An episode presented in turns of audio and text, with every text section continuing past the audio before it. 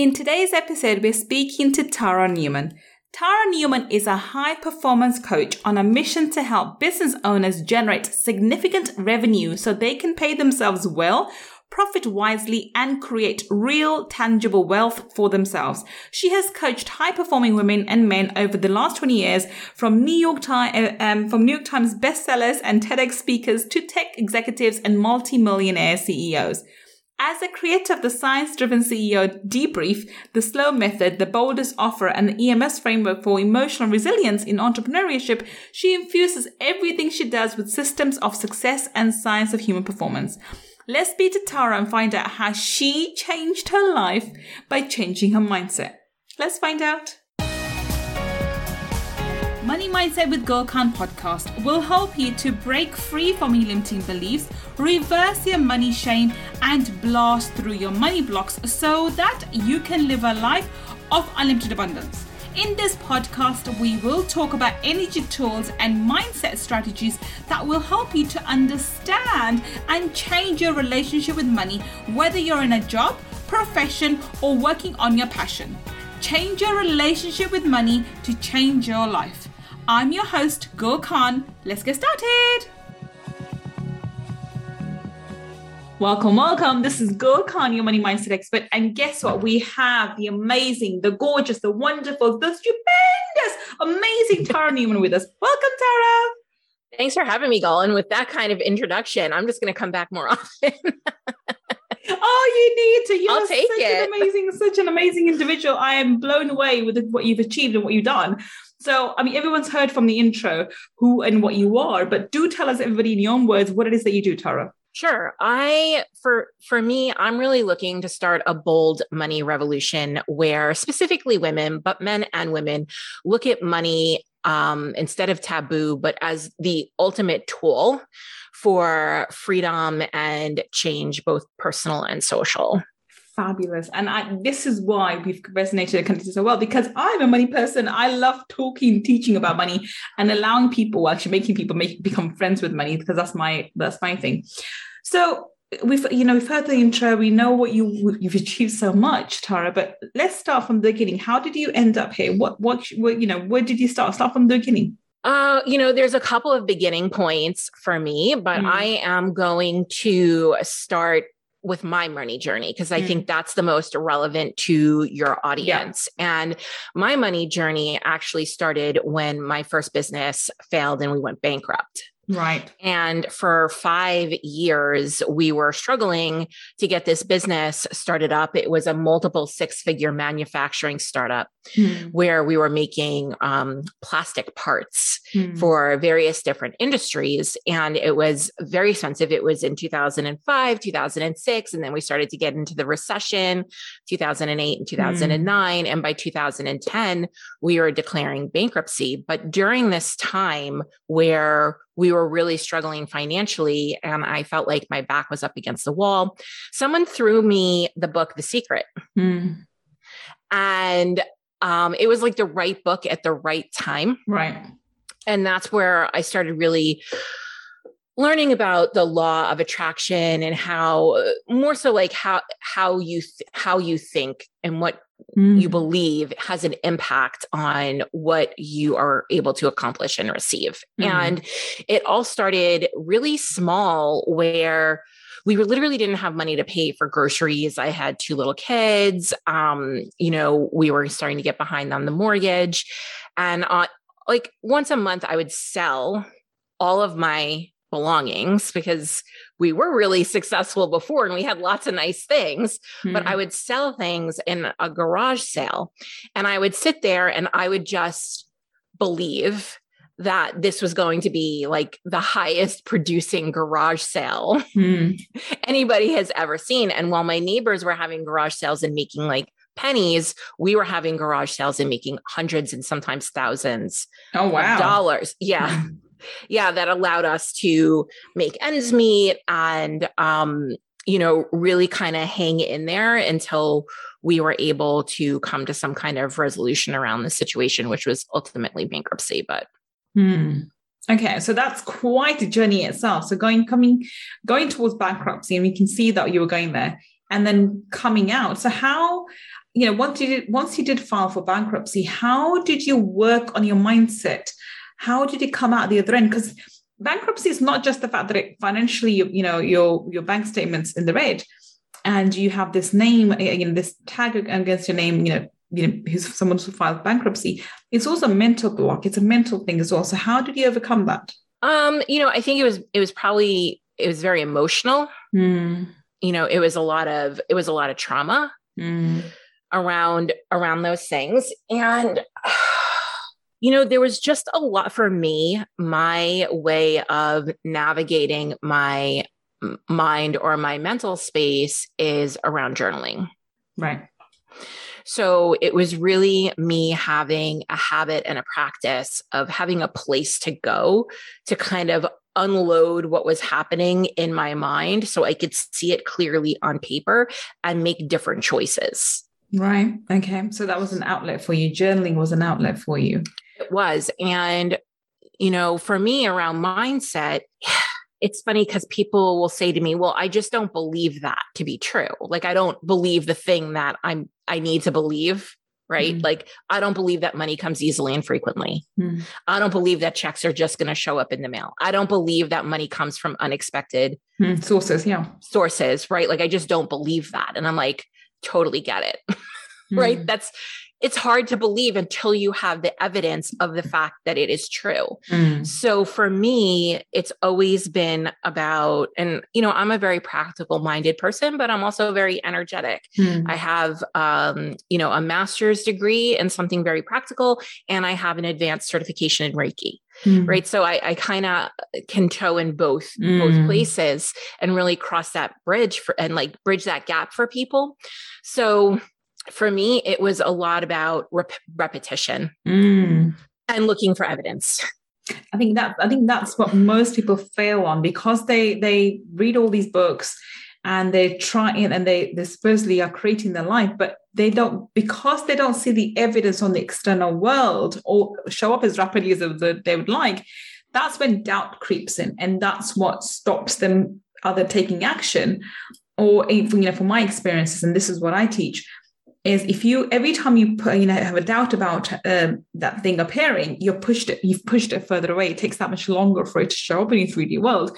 And then the longer it takes for it to show up the more doubt creeps in. And that's why it ends up sometimes not appearing in the old 3d world. And hence people say well i, I went to manifest 5000 end up losing 10000 this is very common but this is the reason why. What's your experience with this? You know so what really kind of exploded in a really good way mm. my ability to change my mindset and to see these things was to get around other people because right. then I could borrow evidence of it being true. Yes. well, if it's true way. for them, yeah, it has then it could be true for me. Mm. Right. And to believe that if it's true for them, then it's true for me. And, but also there's evidence that we deny like we push it away mm. like we don't Hmm. we we refuse to see evidence even well, when you it's right in front it of away. our yeah right even if it's right in front of our face like i mean you could find a dollar bill on the floor and choose to see that as evidence or choose to see that as no big deal Mm. it's not because it's not the thousands of dollars that i wanted yeah so therefore it's not true Mm. right so i think that I've actually not been a naturally curious person, but that has been a competency that I have had to build is like curiosity, Mm. experimentation, really widening my perspective on what's Mm. possible. So if you want to make if you want to make money every day and you take a look at a month where there's 30 days and you make 30 sales in one day, but you don't make one sale every day, is that still true? Did you make money every day? Technically, you made 30 sales. You can say that you made money every day, Mm. right? Or you can look at that, or you can say, listen, I made 30 sales. That's amazing, right? Or you can look at that and be like, well, I didn't make the one sale a day for 30 days, like, right? And, and so you have to really change how you see things and how they Mm. come to you. And like, also, like things would come through my partner and I'd be like, well, they're not mine. They came through yeah, him. they came through him. Yeah, I, I, this is something that I see quite often. That when you, you get things through your partners, well, I wanted to manifest it myself, but the universe gives it to you in the most easiest and direct possible. And if it's through your partner, sometimes it's easier to do it through the partner than it is through you. but people would not recognize that. Well, that's his, not mine. But a lot of people, if they are, if you one person is the financial provider, if you are looking for a manifesting money, money usually comes for that person then because they may get a bonus or they get a you know windfall or they are if they're trading they they make a big profit, so forth, right? Yeah. And I think for me too, it's okay to not believe and it's okay to feel fear and it's okay to feel anxious. But if you use that as an opportunity to step into feeling the other way. So, for example, we, because we went bankrupt and because we've had this experience, I tend to sometimes get a little tight fisted with money. Hmm. I, I could be a little like a bit of a hoarder with my hmm. money. And I, I don't love letting it, I don't always love it letting it go or trust that it's going to come back. But anyway, we we went and we bought a whole bunch of living room furniture. And I love a good deal. We got a great deal from Pottery Barn we were going to put it on our Pottery Barn credit card. So we still had cash flow because both my husband and I own our own businesses. And we were going to do like, you know, when they do the 0% financing, but for whatever reason, we couldn't get the amount of money that we needed for the furniture and we had to pay for it in cash. And I freaked out. And I was like up at night and I was like super worried about like we were laying out all this cash. And I literally got up at 2 30 in the morning and put on a pot of coffee. And I was like, okay, I'm going to sit here and take every fear and every negative belief and flip it around. I'm going to use it as the catalyst for the opposite of what I want because mm. I don't want mm. fear and anxiety. So I sat there and I I flipped it all around again in my journal because I'm I write and I just and I like repetitive writing. There's something about the kinesthetic movement Mm-hmm. of writing something over and over and over again. Yep, that's yep. that's actually very calming for your nervous system, which is actually calming your nervous system is the money game. Mm. So you can receive. Um, so it's very calming for me. And my husband gets up and he's like, Wow, you've been up all night. The coffee mm-hmm. went on early. And I said, Yeah. And he's like, Well, you know, he says, I, I I have a meeting today with the life insurance guy. It's that time of year. It's around his birthday.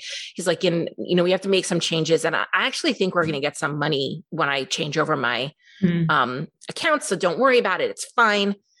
Calls me, he got the exact amount of money to pay for the furniture back from when he switched over his life insurance accounts. How fabulous is that? I have so many stories like that, but it, it's for sure one of the most bananas stories, right? And it's because I didn't allow, I, yes, it's okay to feel those things, mm-hmm.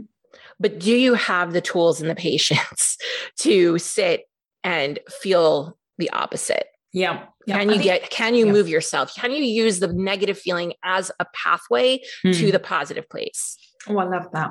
I think I completely agree with you because you no one's going to put, feel 100% of the time in, in this elated, happy, you know, and uh, really abundant feeling that we want to have, you know, to get the law of attraction, especially when it comes to money, to work in that way.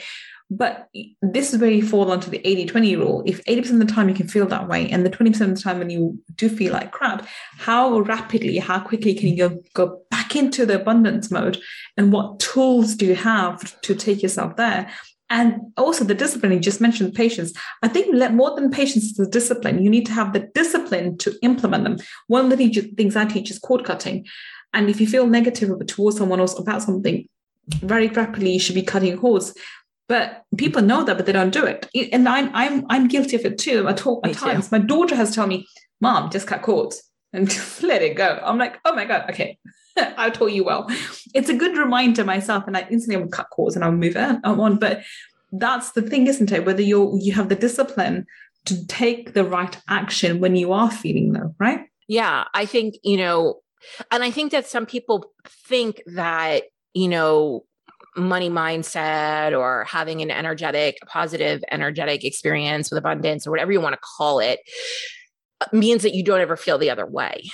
But it's it's always been my truth that because I felt the other way, I was able to get my I was able to bring myself to a more positive, more abundant place yeah. because I decided I didn't want to feel that way anymore. Mm. I decided that that feeling really doesn't feel great. Yeah. Right. And and then I was able to shift. That's why I actually like things like frustration and and, and feelings like that because it's it's a it's an immediate uh, warning bell to me to make change. It's I a agree. choice. I don't have to feel this way. Yeah.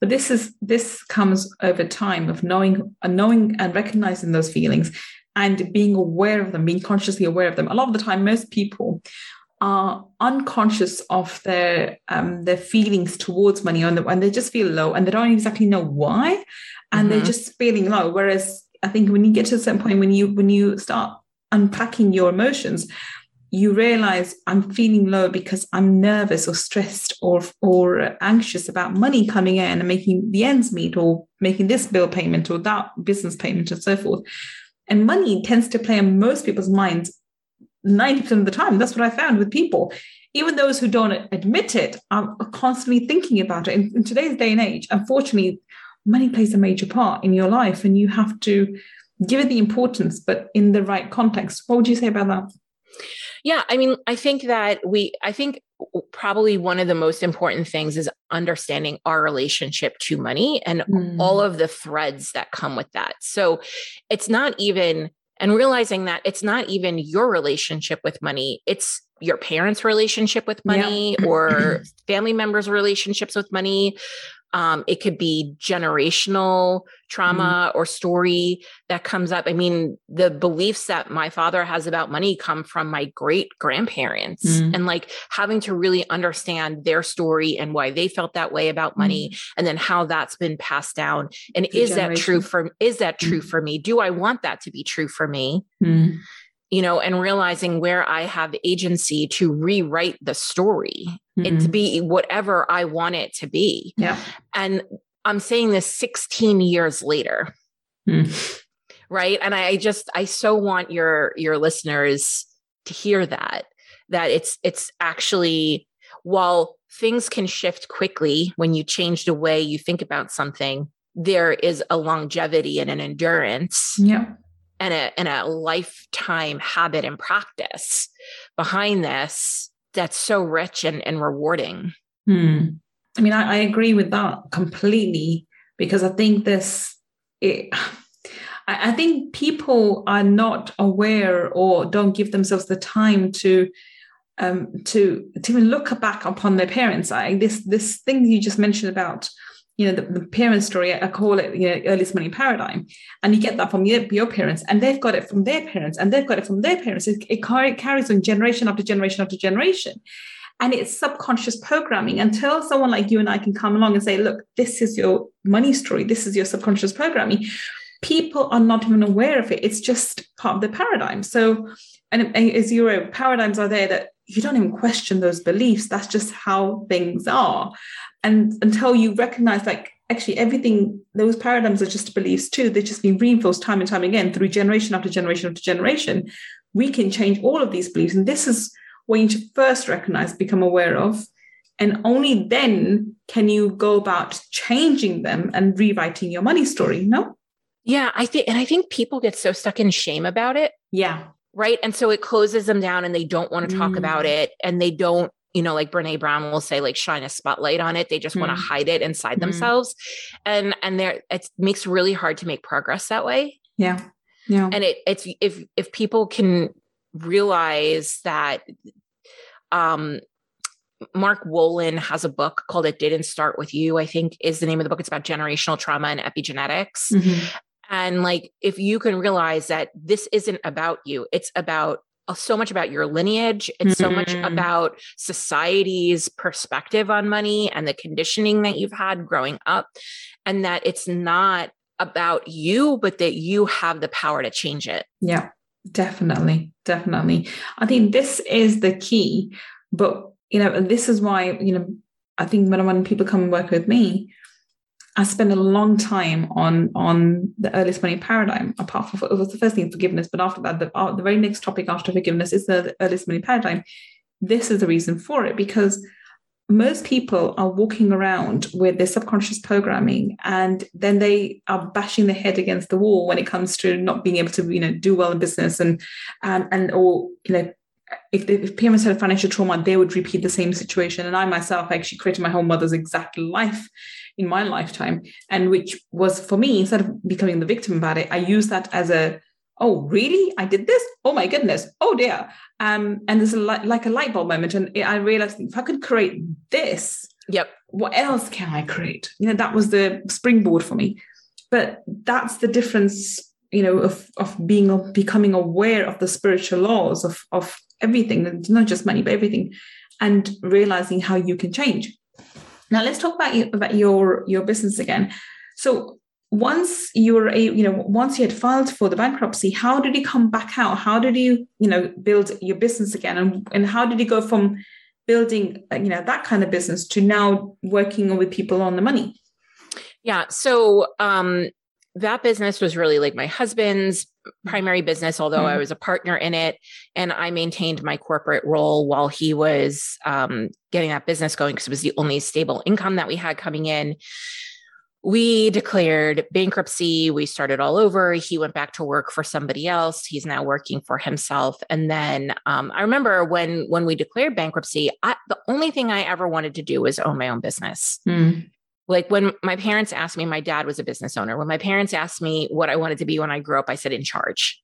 Like that's it. Like I just wanted to own my own business. And I went to school. Um, for industrial organizational psychology, which is actually a very complicated way of saying the study of human behavior at work and business. Wow. um, and so I had gone into a corporate setting because I wanted to work with leaders. I wanted to work in a large business, mm-hmm. see mm. how it worked, so I could then go and Make start my own. own coaching consulting practice.